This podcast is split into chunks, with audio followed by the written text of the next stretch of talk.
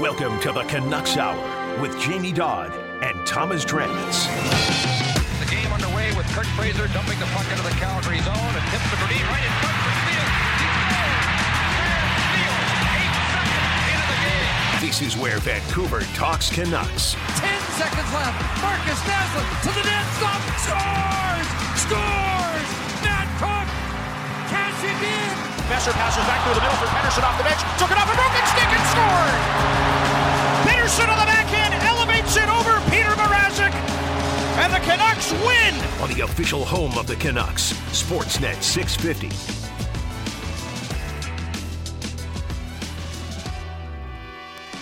The Canucks are back on the road. They surprisingly struggling Colorado Avalanche team. It is the Canucks Hour here on Sportsnet 650. I'm Jamie Dodd, joined as always by my co-host. Thomas Drance. Hello. There we go. Now I'm on. Am I on air now? Yes. Anyways, it's the Canucks Hour here on Sportsnet 650. As I said, joined by my co-host Canucks insider Thomas Drance. Uh, Thomas Drance, of course, covers the team for the Athletic. Canucks Hour is brought to you by Avenue Machinery. Being a champion takes foresight. Build your company to win for years to come with fuel-efficient and reliable Kubota skid steers, excavators, and loaders from Avenue Machinery.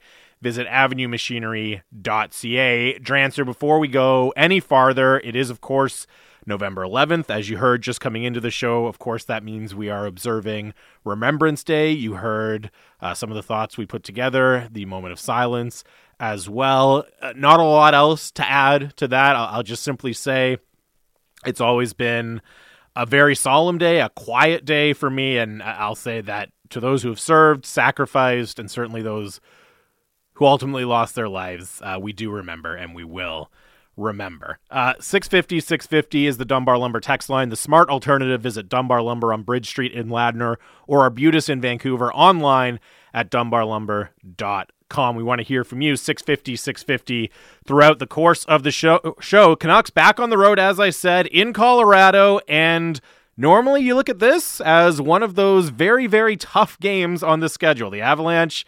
Of course, we all expected to be a Stanley Cup favorite coming into the year. They are stacked with talent, but a little bit surprisingly struggling out of the gates so far this year, Drancer.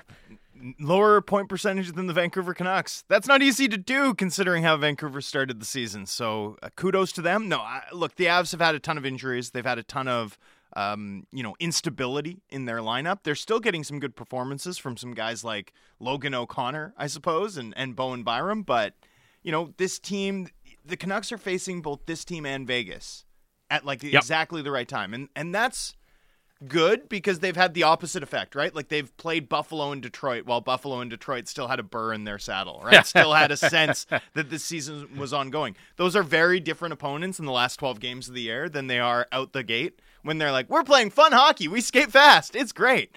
Um, this is sort of the flip side of the coin. Like finally, after having faced Anaheim and Buffalo and um, you know, Detroit early in the season while hope still remains. Now they're facing a pair of juggernaut teams, teams that will be deviously difficult by game 60, by game 50, uh, while they're banged up, while there's sort of bodies churning in and out of the lineup.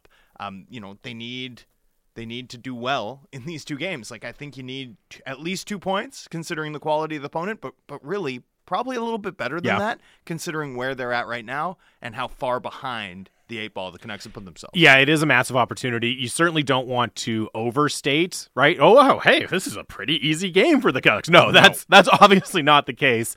Uh, still a tremendously talented Avalanche team. Missing Nathan MacKinnon tonight, but they are. Cale Makar will be making his return to the lineup. It looks like Valeri Nichushkin will be back as well. Still waiting for confirmation on that. So, look, we'll we'll dive into the Avalanche and how they match up with the Canucks throughout the course of the show, but you know, it's uh, it's enough to say that there is still a lot of dangerous, dangerous talent on this team. So the Canucks just wrapped up not that long ago their morning skate in Denver. Not a lot of surprises from uh, what they put out there on the ice. The forward group is going to line up the same as it started the last game against Anaheim, which means obviously Villada line together, Horvat, Pearson, and Hoglander, Podkolzin, Dickinson, Garland, Dowling, Lammikko, and Bailey on the fourth line. Tyler Motte still an extra.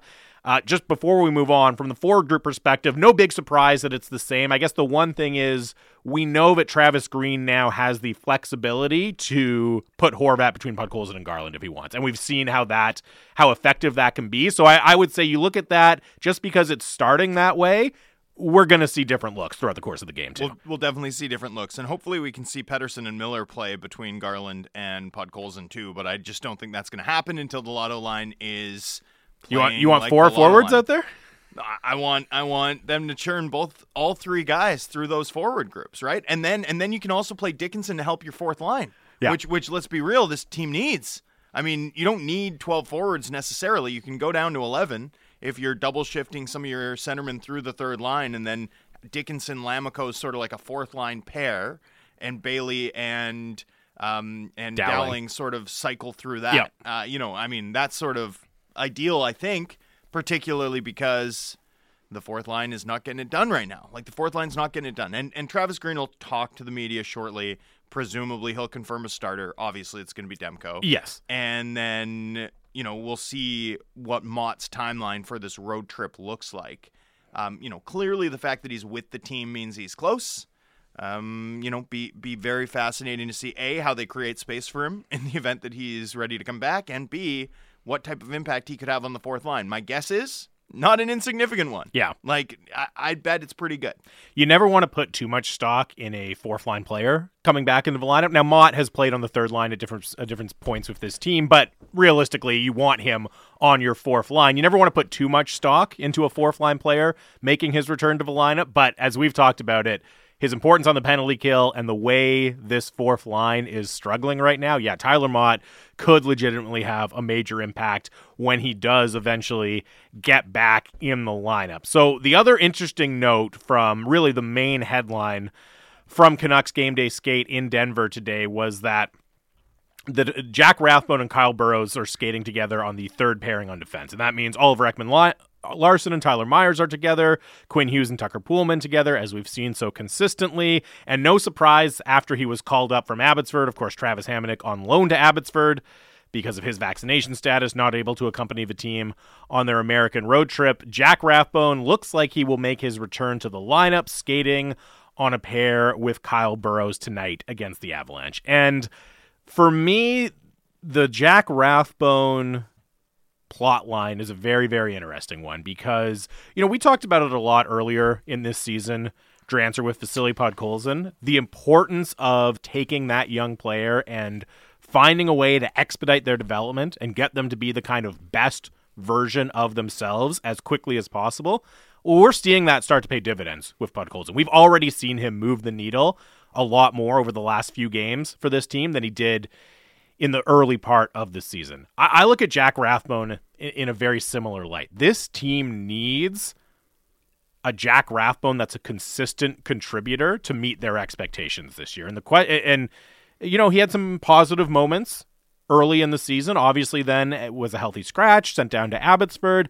I look at this opportunity, him getting back into the lineup, and the team needs it. I think Jack Rathbone needs to step up and grab the opportunity, but ultimately they need to get Jack Rathbone to a place where they trust him and where he is making an impact night in night out for the team. They do. And with Rathbone, you know, we've only really seen him play like he's played 50 or sorry, played like 87 minutes, played like 90 minutes ish at 5 on 5 for the Canucks so far this season. Uh, the exact number is actually, yeah, 99.39. So he's played almost 100 minutes for the Canucks this season. More than half of those minutes have been played with Kyle Burrows.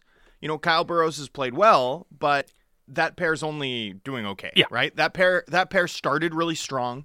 The first 3-4 games no one was generating anything against them and then they became a little bit high event.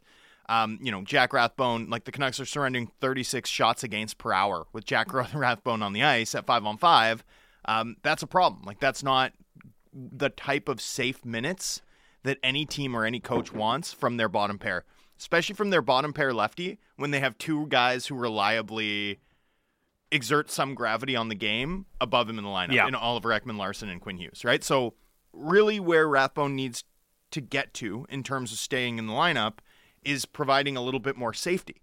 On the other hand though, the offensive metrics when he's on the ice are really good, and the Canucks need that, right? Like their five on five offense is actually the weakest part of their game right now. Even if we, you know, think we sort of saw the big guns start to get going a little bit toward the end of the road trip, like a lot of that was special teams or a weird five on five goal that actually was shorthanded or, you know, Yeah. power play stuff. So five on five, this team's still not generating enough. Rathbone can help them there.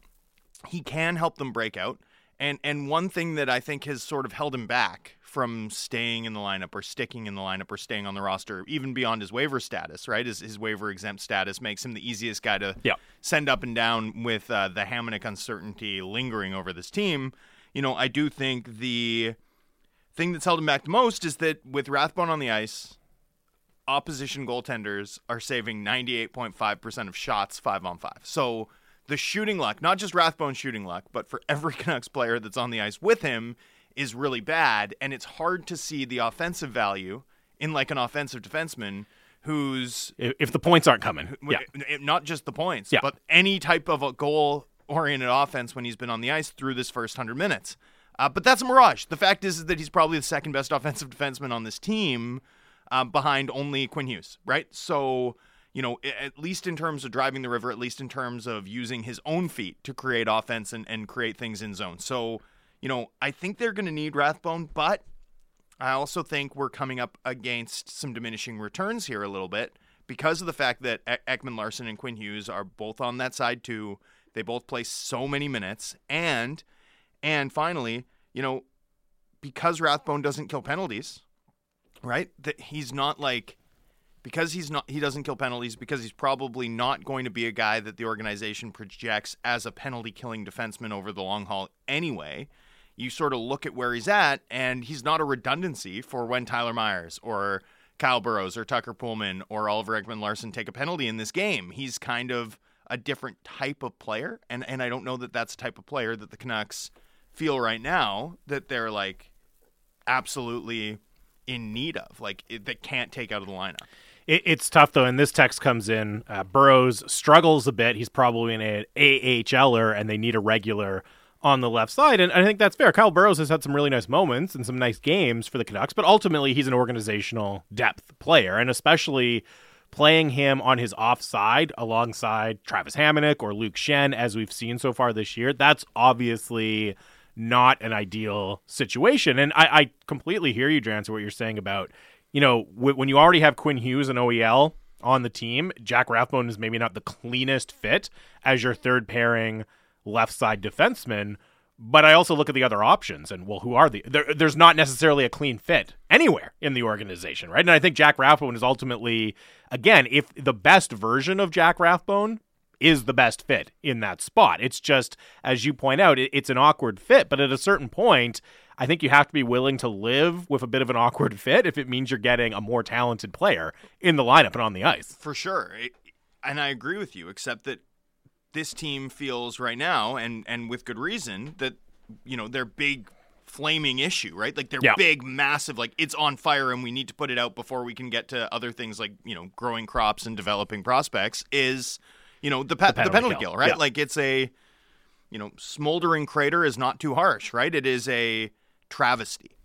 it is, Yeah. you know, it's it's awful. It's league worse. So as they sort of look to that and what they need to fix to get it on track, uh, a lefty defender is like pretty high on that list. A second lefty defender's got to be maybe behind only a right-handed centerman. And so as they sort of go through this, like I won't be stunned to see them try to add in that spot. And you know, if you're going to try and add in that spot, you kind of have to do it now. Like you kind of can't wait for a month. The point of doing that move or doing a move designed to help you in those areas is to stabilize things so that you can keep chasing the pl- like so that you Yeah. can you don't have to back out of your am- preseason ambition of what this roster is constructed to do, which is make the playoffs, something they're clearly not on pace for so far.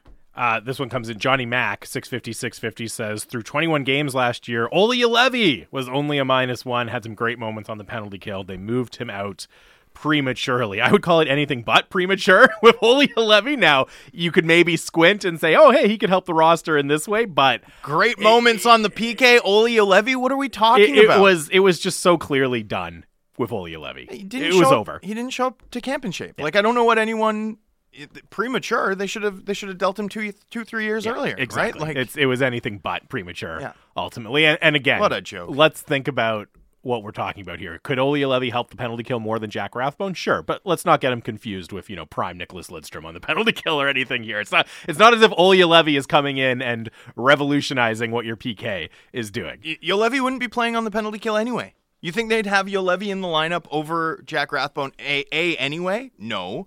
B, even if he was, even if magically he had, like come into camp in shape and won and won this eighth sort of defenseman Yeah. job, and he was in the lineup tonight instead of Jack Rathbone, do you think he'd be killing penalties over Kyle Burrows? No chance. Like what? Do we, it's ridiculous. Yeah, no, it's uh, it, it's look, I understand it. I, I always when when you have a pick that high and he's out of the organization, there's always going to be the temptation to look back and kind of say, "What if? What if?" But it was just done. It was it was time to move on. Long past time to move on uh, for Oli Levy in this organization. So you know, we're talking about the awkwardness of the fit on the roster right now for Jack Rathbone, and I still maintain.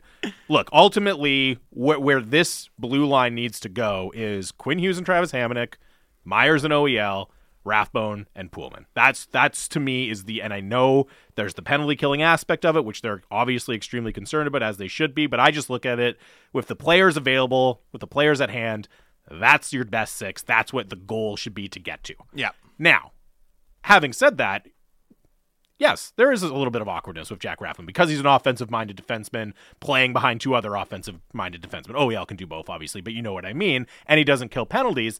That awkwardness isn't going away because, as you might have heard, Quinn Hughes and OEL under contract for many, many more years after this one. Those are your number one and number two left side defensemen for the foreseeable future and beyond for the Vancouver Canucks. Now, I think Jack Rathbone is pretty exciting young player, but if that awkwardness, if that fit isn't going away and the club doesn't see any future for him as a potential penalty killing defenseman, do we start to think, okay, maybe he's a potential trade chip for this team to leverage at some point?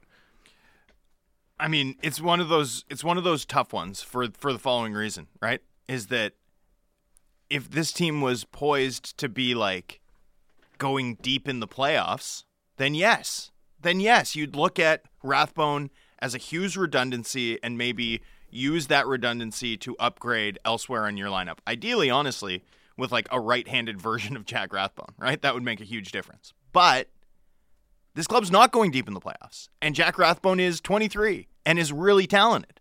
And so I don't think he's the type of piece you look to move right now, right? Like, I really don't think they can afford to be throwing pieces that age overboard in exchange for short-term gain. Like that's kind of what's got them here is just a, a perpetual love with every shortcut. They're like it's like they've never heard of Waze and they just take all the Google Maps shortcuts and now they're lost. Like now they're now they're on the highway and stop and go and like somehow the ducks changed lanes and are ahead of them and they're like what's going on? Um so, you know, but but I do think it's a natural it's a natural redundancy to have multiple puck moving lefties who your organization sort of doesn't view as penalty killers. That sort of does translate naturally to like a surplus that you might consider dealing from. I just think in this moment that the Canucks are in, where they've, you know, doubled down on this roster, on this pursuit of the playoff chase, it hasn't gone their way through 13 games. You kind of need to stabilize things before you make tough, tougher decisions about the long term path that you want to chart, right?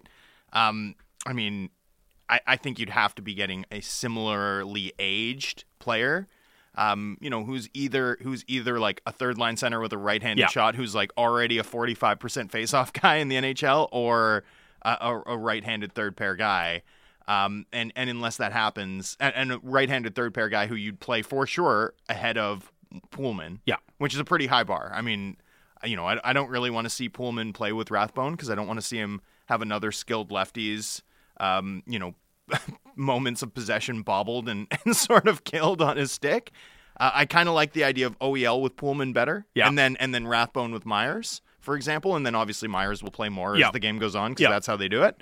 But um, but yeah, I mean, it's a really interesting thought of, o- over the long term. I just think where this club's positioned is so in the middle, so in between everything that they kind of have to let a promising player like Rathbone find his way a bit before making that decision. I, I'm very much on team. There are no untouchables, right? Like you, you should be willing to explore trade scenarios for basically every player on your team. And I know it's more complicated than that because of the personalities involved and and the relationships. I understand that, but certainly Jack Rathbone. It's not as if the idea of exploring a trade using him as a chip is outlandish, but as you laid out, it would need to be such a specific return coming back, right? And and for me, if if a, if a trade was motivated by the fact that he they don't see him as a future penalty killer, that would be really troublesome. He's played 16 games in the NHL, right? It- it- I- it's way too early fr- from my perspective to close the door on the idea of him being an effective penalty killer at some point in his career, right? And and lots of texts are coming in on a similar thought, right? Rhino says Rathbone, Hoglander, Podkolzin have all been really good players to get to this point. Why can't they learn to be penalty killers? Isn't that the coaching staff's job? I'm tired of hearing this team has no PK. Teach, coach them. Uh, other texts coming in uh, along the same uh, along the same lines. Capitol Hill Ron says, "Why can't these defensemen be taught in Abbotsford how to work the penalty kill? Shouldn't the coaches be making some of these defensemen specialists? Uh, maybe should, they should tell some of these young players that this is the way they could make the roster. And look, it's not as easy as just, oh hey, we'll turn everyone who comes in to a great penalty killer. That's not how it works, right? There has to be a certain skill set. There has to be certain potential there." But it's also he's played 16 games. You can't close the door on the possibility just yet. Sure, but go look around the league at who leads the NHL in ice time on the PK, right? Like the guy who you look at and say that guy could be a PK specialist is Tryamkin.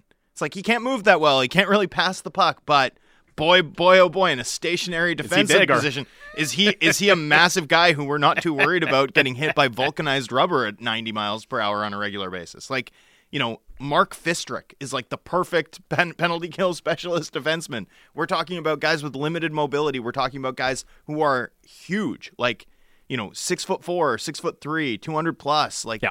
you know, we're we're talking about a profile that's just a little bit different overall from what we're talking about when we talk about Jack Rathbone. Like Jack Rathbone can be a really good two-way defenseman. I think he can be a good defensive player in the NHL because he's a heads-up guy.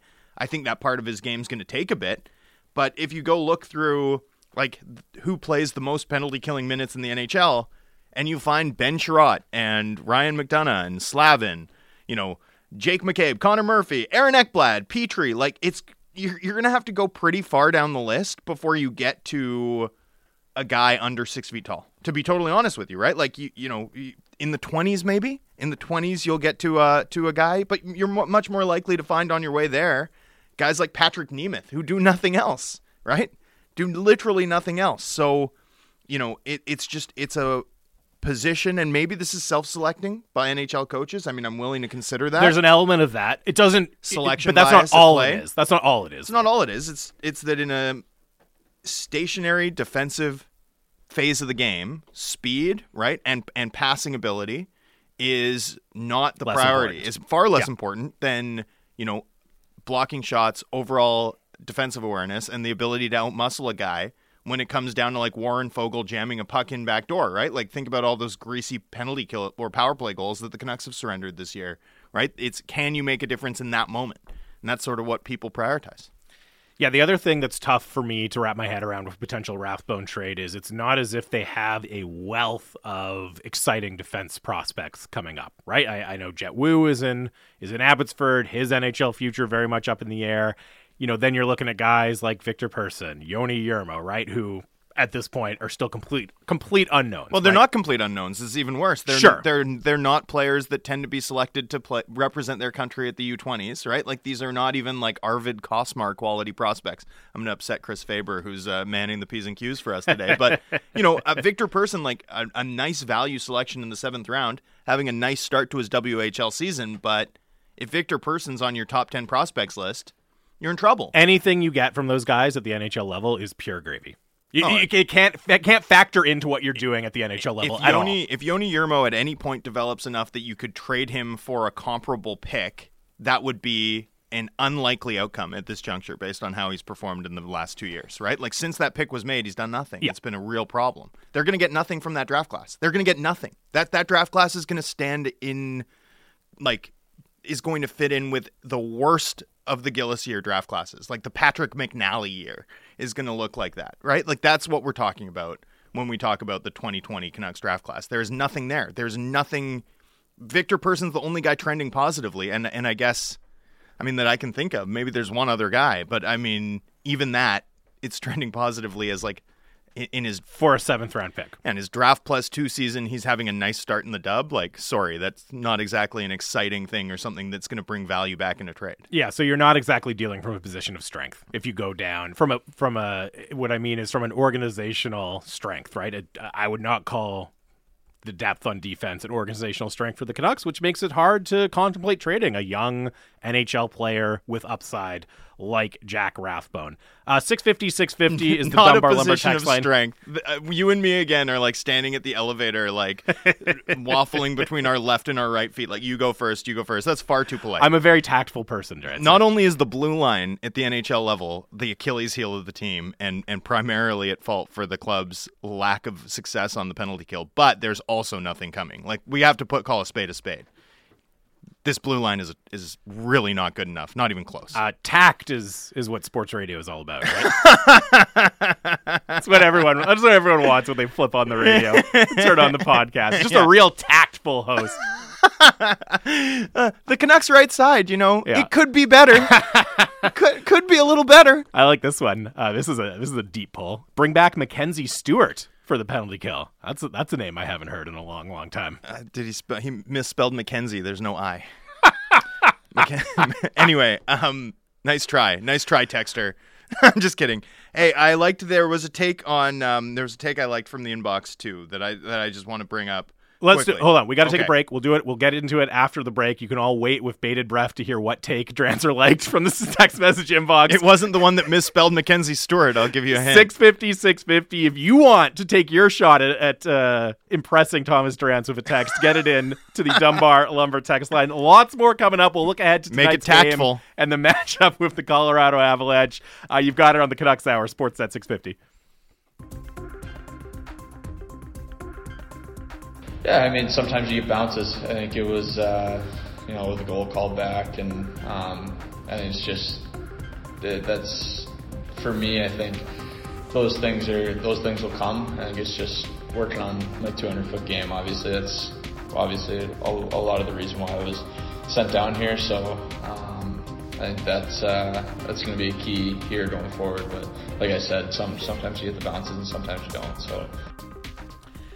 That is Canucks defenseman Jack Rathbone speaking earlier in the week. As we mentioned in the first segment of the show, Jack Rathbone did some really nice things when he was playing in the NHL with the Canucks this year. Did not necessarily get the bounces, though, to see some goals go in while he was out there. Uh, he will get his shot. Hopefully, the bounces start going his way. He will be in the lineup on a pair with Kyle Burrows, the Canucks' third pair, when they take on the Colorado Avalanche tonight in Denver. Uh, Canucks Hour here on Sportsnet 650. I'm Jamie Dodd, joined as always by my co host, Canucks Insider Thomas Drance. The Canucks Hour is brought to you by Avenue Machinery. Being a champion takes foresight. Build your company to win for years to come with fuel efficient and reliable Kubota skid steers, excavators, and loaders from Avenue Machinery. Visit avenuemachinery.ca. And of course, the Dunbar Lumber text line is 650 650. And Drancer, as we mentioned just before the break, somebody uh, somebody caught your eye in the 650 650 inbox. I just wanted to bring it back to this because as we frame any discussion about Jack Rathbone's long term fit and the possibility of trading him to upgrade the Canucks PK, I thought this text in to the inbox, and it's from Anish from New Westminster. I, I thought it spoke volumes. Ready? He said, Hey, boys, to help the PK in the fourth line with the unknown status of Sutter, how about trading a sixth round pick for Jay Beagle? And I bring this up just because I think it's important as we consider just how bad the Canucks PK has been that we've had real serious suggestions that the Canucks revisit the Jay Beagle era and in fact give up an asset to get him back. That's how bad the Canucks PK has been and I think that needs to at least be like the headline in our discussion. Like I wanted to reframe the discussion with that in mind. Um, it's it's been that bad. Uh, the Canucks are going to see another right shot centerman from years past tonight in Colorado. Jayson Megna is getting games in for the uh, Colorado Avalanche. Maybe he could come in and give a little boost to the penalty kill. You're right. When when people are texting in asking to give up picks to get Jay Beagle back in the fold, you know there is something dire happening with the Canucks penalty kill. Um I want to look ahead a little bit more to tonight's game. You know, we talked about the Avalanche off to a bit of a, a slow start. Part of that is injuries. Nathan MacKinnon is going to be out for them tonight. And again, we said it on the show yesterday. You never want to celebrate. You don't want to look at a perspective of, oh, wow, what a great opportunity for the Canucks that Nathan MacKinnon has an injury. But it, it, it does change the complexion of that team. And as much as you can look at the other stars on the roster for the Avalanche and Cale Makar and Mikko Rantanen, Gabe Landeskog, MacKinnon stands above them. He's one of those handful of players who can just take over and dominate a game all by themselves for basically the whole 60 minutes it seems like sometimes. So it is, you know, it's it's a chance that the Canucks have to you know, a, a, at least have a better a better shot at taking two points from this game against Colorado tonight. For sure. Uh, you know, I think. Uh, I mean, they need to they need to capitalize on this trip, right? It, it, the the opponents are tough in that we think they're good teams, but they're at a point where they should be gettable, where they have to be gettable, considering the ground Vancouver has to make up if they're going to catch some of the Lions in the Pacific Division, like the Anaheim Ducks. 17 points. My goodness. Um, you know, everyone in the Pacific probably is looking at the standings right now and thinking we got a shot right? Like there's no oh, team, 100%. Yeah. 100%. Yeah. And and none of them are wrong. Like what's happened to Vegas has created you know, a, a, like an open door to waltz through if you're capable. And even if you're not capable, like even if you're San Jose or Anaheim, you know, both teams have significantly outperformed the Canucks this point. So I don't think we should be laughing at, you know, that possibility right now. The the LA Kings, the LA Kings look legit. They look legit. So the Canucks need they need to do well here. They need like you know they need four points at least from this road trip if they're going to claw their way back in to you know the company of the Ducks. And it's true. I'm sorry. I know it's I know it's silly, but it's true. The vaunted Anaheim Ducks of the Yeah, Pacific the dangerous Anaheim division. Ducks. You know, we'll we'll we'll look ahead to the Vegas game a little bit on tomorrow's show, but I do look at this it's easy to kind of lump Vegas and Colorado together and say two teams we all thought would be good and they're both struggling right now. I think when you look, when you dig into the numbers a little bit, Vegas, and yes, it's in large part because of injuries, the the underlying results for Vegas are legitimately poor. Very, very poor. Vegas is in right more now. trouble. Yes. Colorado, you dig into the numbers, okay, they actually look pretty good. A lot of the profile looks pretty good. I think two things have really been holding them back beyond just injuries. One is their power play is only clicking at 10%, which And- is and is- shocking. And is legitimately not that dangerous right now. Yeah. A- And you just think of a, a power play that can put out Cale Makar and Nathan MacKinnon and Mikko Rantanen. Yeah. And Rantanen's the key actually. Yeah. Rantanen's the best passing big man outside of Nikola Jokic, and Denver has both of them. I don't think I've ever seen a winger his size who's that effective as a playmaker. I'm not kidding. Like, No. one thing, one thing for you to watch for if you're just interested in watching really cool hockey players do wild things tonight is when you watch Mikko Rantanen play. Watch how he plays. Like most big players will play with a stick pretty close to their body. Like they'll they'll play and use their frame to protect the puck. Mikko Rantanen plays like his hands are out front of his body, like he's a five foot eight guy and can lean on a low center of gravity. and he's just he's skilled enough to pull it off. No one can get the puck from him, and it makes him such a dangerous playmaker as a power forward. Honestly, honestly, if there's one player that he reminds me of the most um, from the last twenty years, it's Todd Bertuzzi. Todd Bertuzzi was the best playmaking big man Yeah. I'd seen. I know people remember like the charges to the net, but what I remember most is how much space he opened up for Naslund, um, and and the passing that he had.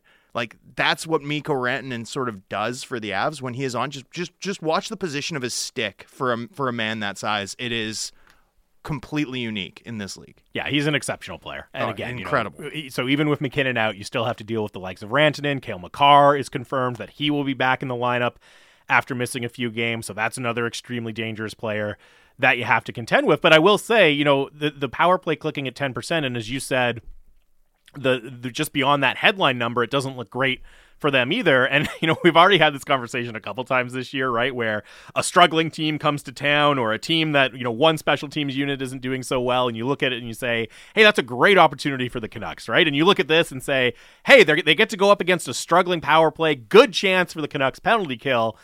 But you know what everyone in Denver is saying. yeah. Oh, okay. Just the medicine we needed is coming to town. that Canucks penalty kill. This is what's going to spark Well, the power play. And they're not wrong. I mean, here's the thing that we need to like the Canucks have done enough things that I like at 5 on 5, particularly now that the Horvat line and that Garland Podkolzin duo is kind of firing that I'm I'm willing to give them the another 10 games to show to show us what they are. But at some point if we keep saying great opportunity for the Canucks and the Canucks keep missing that opportunity, 100%. I mean, that speaks volumes. Yes. That tells you who you are. Um, you know, the Canucks still have some time. They still have some time to show us who they are.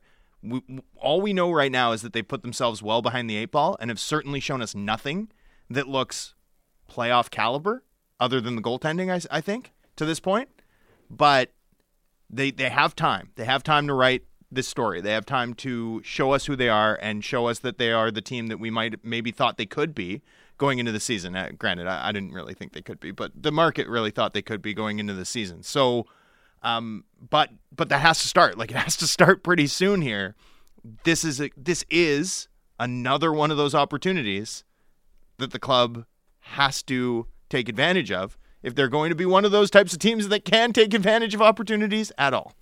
The other thing, in addition to the pen, uh, the power play that's really letting the Avalanche down so far, uh, is the goaltending. Right, Darcy Kuemper coming over from Arizona, and you know Darcy Kuemper, he's never really been your true number one guy, but he had a nice run of success. Last year wasn't as good in Arizona, and this year he has continued to struggle in a big way in Colorado. behind a Rick Tocchet team that like plays the Yep. most aggressive shell game you've ever seen. Like, and I don't think that, by the way, like I don't think Rick Tocchet is a purely defensive coach. I think Rick Tocchet looked at uh, his group of forwards and then looked at the fact that he had Jason Demers and Oliver Ekman Larsson and Niklas Hjalmarsson and Alex Goligoski and was like, well, I'm playing defense, Yeah. and the way that they did it, you know.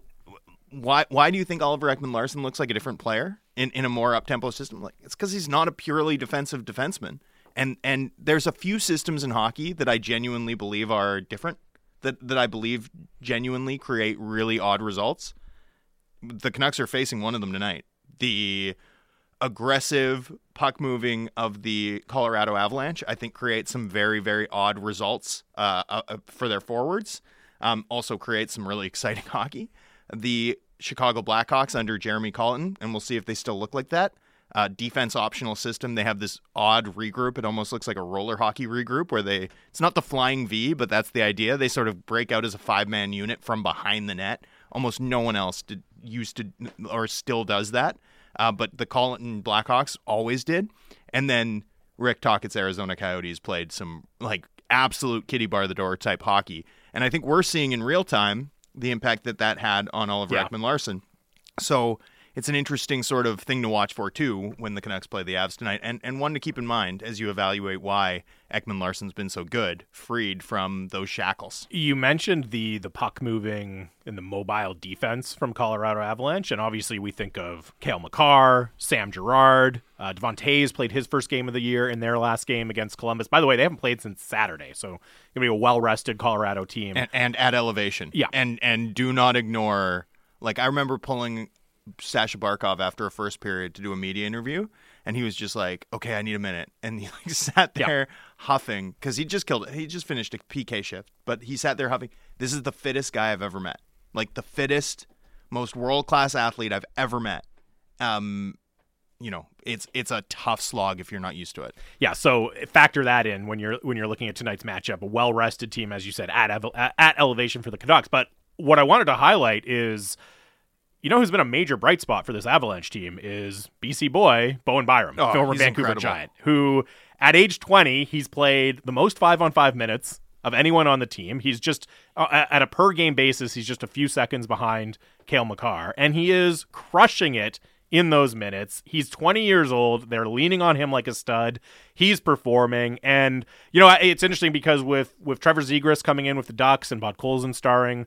Uh, for the for the Canucks, or not starring, but playing an important role for the Canucks. We've kind of had had opportunity to revisit that 2019 draft here at Rogers Arena. Of course, Bowen Byram was the fourth overall selection, and I just he's uh, what a phenomenal player, what a phenomenal pick that turned out to be. No surprise to anyone who watched him playing his WHL with the Vancouver Giants, but I, I just you you have to talk about the impact he's having for the Colorado Avalanche. So Absolute far. star, and so's Devon Toews, right? And Yep. you know, there's a there's like a story. They played for a like U16 team out in the valley. Devon Toews and Shea Theodore played for the same team, and that team had such bad goaltending one year that they only won like seven games.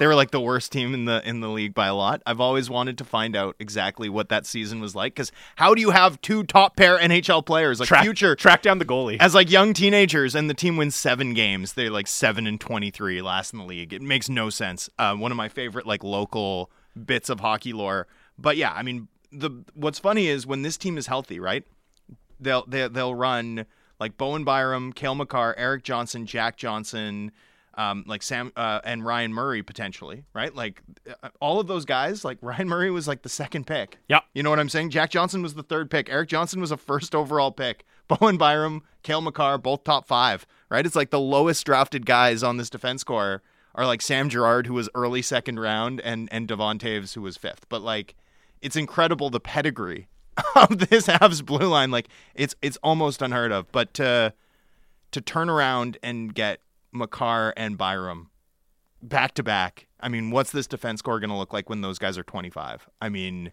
just dominant. Yeah. Just absolutely dominant. it, it, it, it almost looks right now like they've added another Cale Makar to the group, right? And who knows what Byram's ultimate season or ultimate ceiling is, but the way he's playing right now, when you add that to what they already had in Cale Makar, what they already had in Sam Girard, I mean, it's just a tremendous, tremendous unit setting up for years to come uh, for the Colorado Avalanche. I, I want to talk about two things, but first I want to read a text because I thought the the texter made a really good point, and it was one that I brought up to you in the break, which was the Stars waived right-handed Blake Comeau. I saw he has taken some face-offs at a rate around 50%. It's actually about 45%, and he's definitely a like a supporting like Yes. when when a center gets kicked Yeah, out of yeah. the draw, he's the guy who comes in. But he is right-handed. He has taken, you know, an average of 50 uh, 40 or 50 a season. Um, he also is Jason Dickinson's longtime penalty killing partner. So you could graft two guys who've killed a lot of penalties together and done so pretty effectively, including in the playoffs for the for the Dallas Stars in 2020, onto your roster. He only costs a million, so you can later bury him at no cost. He's good. I like Blake Comeau a lot, and and I brought it up to you the moment I saw him on Yep. waivers. I thought that makes sense actually. If you if just as a guy to apply a band-aid and give you a right-handed option, he's not going to do well there. He's not going to do well off the draw, but can he do better than everyone else you've got right now? It, it's for me. For me, it's worth a prorated one million dollar salary to find out. And the thing is, okay, he's not a center.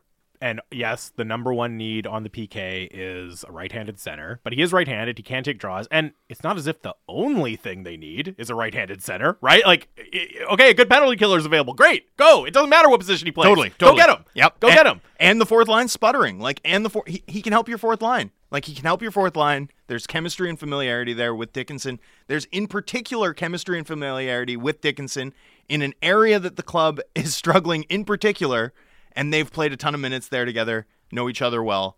Um, that's a tempting one for me. That's a tempting one for me. I don't love the like guy hits waivers and everyone's like they should claim that He's guy. the solution. although although I do do it myself sometimes, like when I did it for Dylan Gambrell, a right-handed centerman who uh, ended up in Ottawa. Uh, Canucks probably should have claimed that claimed him.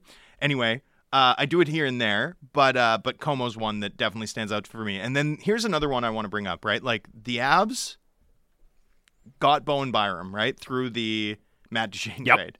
Uh, a phenomenal work of, of general managering by uh, Burnaby's Joe Sakic that sort of created an environment where I think it would be a surprise at this point if the Avs didn't make a really deep playoff run at some point before Nathan MacKinnon's super valuable contract expires. Yep. So part of the reason though that Duchene became available, right, was this team under Patrick Roy had this miracle playoff run. They completely revamped the way that NHL teams play six on five. They were like the best end game team in NHL history. It was incredible. And then they regressed massively. And then they regressed again. They had two really bad seasons following up on that. Sometimes that happens. Like sometimes development's not linear. In the case of the Avs, they they had to rethink some of the old school ways they were going about uh, approaching the game itself, but also player transactions. And also, it was that Nathan MacKinnon came in and was an absolute superstar, Calder winner in his first year, and then sort of went into the wilderness for two, three years before he found, you know, the hyper competitive spirit that has him grinding guys in the group chat for eating a Rice Krispie square, uh, as Nikita Zadorov hinted about. Um, and that's true. Like I heard stories during the pause, like during the pause in particular, he'd like send photos of his salad to the group chat and be like, "We're winning the cup this year, boys!" Like, "Grr." anyway, it took him some time to figure out that side of him and and become the top player that he is now. And everyone sort of thinks of him as a sniper or whatever. He's the best playmaker in hockey. He's the best five on five playmaker in hockey. Killer shot just so physically assertive. Phenomenal player. Just you can't say enough good top, things. Top Yeah. top five player in Yeah. hockey. But it took him a bit. He wasn't just like he wasn't on a trajectory that just sort of exponentially kept going. There was a dip. There was a multi-year period where people were like, "Does Nathan MacKinnon have the hockey sense to get there?" And I only bring this up because we've spent a lot of time talking about Elias Pettersson's struggles this year, right? And I, I, I mean, I'm not worried about Elias Pettersson Yeah. being a s- like a, a player of consequence in this league for the next decade, but I, I, I don't know that we're going to see the best of him this year at this point, right? I, I I still think we probably will. I think he'll sort of grind into gear fitfully at some point here, but just worth keeping in mind. And and you know, Quinn Hughes kind of had this experience last year, right? Comes in as a historically good rookie defenseman. Sophomore year, not quite as good. This year, he's back to controlling games and exerting an unusual gravity. And and you're not seeing the same types of defensive mistakes, right? development isn't always sort of progressive and linear in the way we might want. It kind of bounces about. And as the Canucks play Nathan MacKinnon's team, albeit without Nathan MacKinnon, I thought it was a useful, you know, a post to, to plant in the ground anyway, to ground our conversation and our continuing conversation about Pettersson's struggles. The only caveat I'll offer there, and it's the, the overall point about development not always being linear, is a really important one. With MacKinnon specifically, he came into the league at 18, right, and had had had the Calder winning season, but then he had the three year dip, right? But the, his return to superstardom or his emergence to superstardom, it happened in his age 22 season, right? At 21, he had 53 points in 82 games. 22, 97 points in 74 games. Since then, he's been phenomenal. He's been Yeah. one of the best players in the league. totally. Elias Pettersson's in his 23 year old season, right? And I do think that age is an important piece of context because Nathan MacKinnon came into the league so young, right out of the draft. He could have a multi year dip and still break onto the scene as a 22 year old and become one of the best players in the league. With Elias Pettersson, the timing is just a little bit different than that. So again, it's not to say it's not to undercut No, the point it's about an important point to make. Uh, but but in terms of the NHL experience, right? He Yes. In terms of the NHL experience, and and Pettersson's not having a multi-year dip. He had he had one injury-plagued season. Yeah. And you know a slow start to this year. I mean, we're not talking about a uh, with with MacKinnon. We were talking about a 160 game sample where Yeah. he looked like a low end top line caliber player, right? With Pettersson, we're talking about a 20 game sample in which he struggled, like the first 10 games last year plus these 13 games. We're talking about 23 Yep. games in which he's been a low end first line caliber player as opposed to a, you know, historically good, potentially historically good young player. Uh, so, you know, I, I mean, and, and then also consider that if you go the apples to apples, right? Nathan MacKinnon's rookie year happened while in Pettersson's development curve, he was in the SHL just destroying everything for Vacqua. Yeah. Right.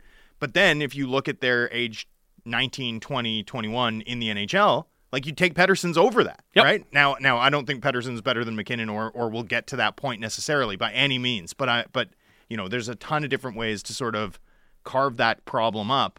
I think the, the, the larger point though still stands, which is that you know it, it can take some time for guys to figure it out and tap into something that maybe separates them. And in, in MacKinnon's case, it was that unique core of competitive steel. I think Pettersson had that a little bit more, a little bit earlier on in his career. We, kind of haven't seen it as much, but I, I do suspect it'll come back. Uh, Canucks versus Avalanche tonight, six o'clock start in Denver. Pregame here starts with the People's Show at five o'clock, and then of course Sat and Bick have you covered on post game as well. That's going to do it for us. We will be back tomorrow to break it all down. It's the Canucks Hour, Sportsnet six fifty.